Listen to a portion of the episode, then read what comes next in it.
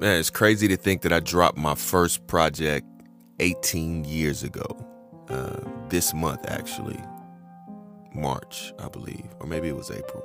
Either way, 18 years ago, uh, either this month or next month.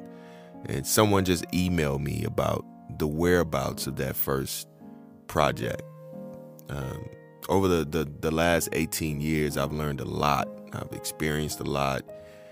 And I met some great human beings, um, some of which God used to open doors for me in other areas besides music.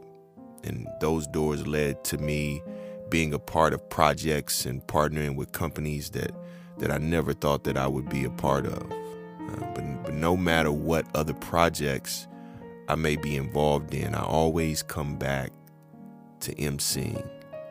And it's something I've loved since I was seven or eight years old. Just putting words and rhyme schemes together, it still brings me joy, believe it or not.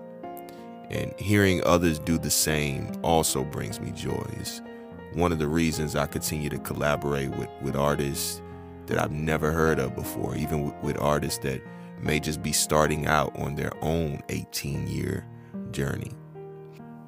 It's because I remember that feeling I had the first time I put together words for a song.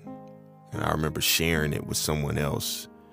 And some of these artists I've I've been able to not only collaborate with in, in song, but I've also been able to help them on their journey by showing them where the potholes are. and because I've continued to to make myself available in this way, I've seen single young men grow into married men with families. And some of them no longer even, you know, do music or MC. Some of them took another path and are successful along that path. Um, and I'm thankful that in some way I was a part, and in some cases continue to be a part of their story. So, to, to those I've met along the way, I pray that you find true success, true success on your journey, and that you pass what you've learned on to those that may be at the beginning of their own journey.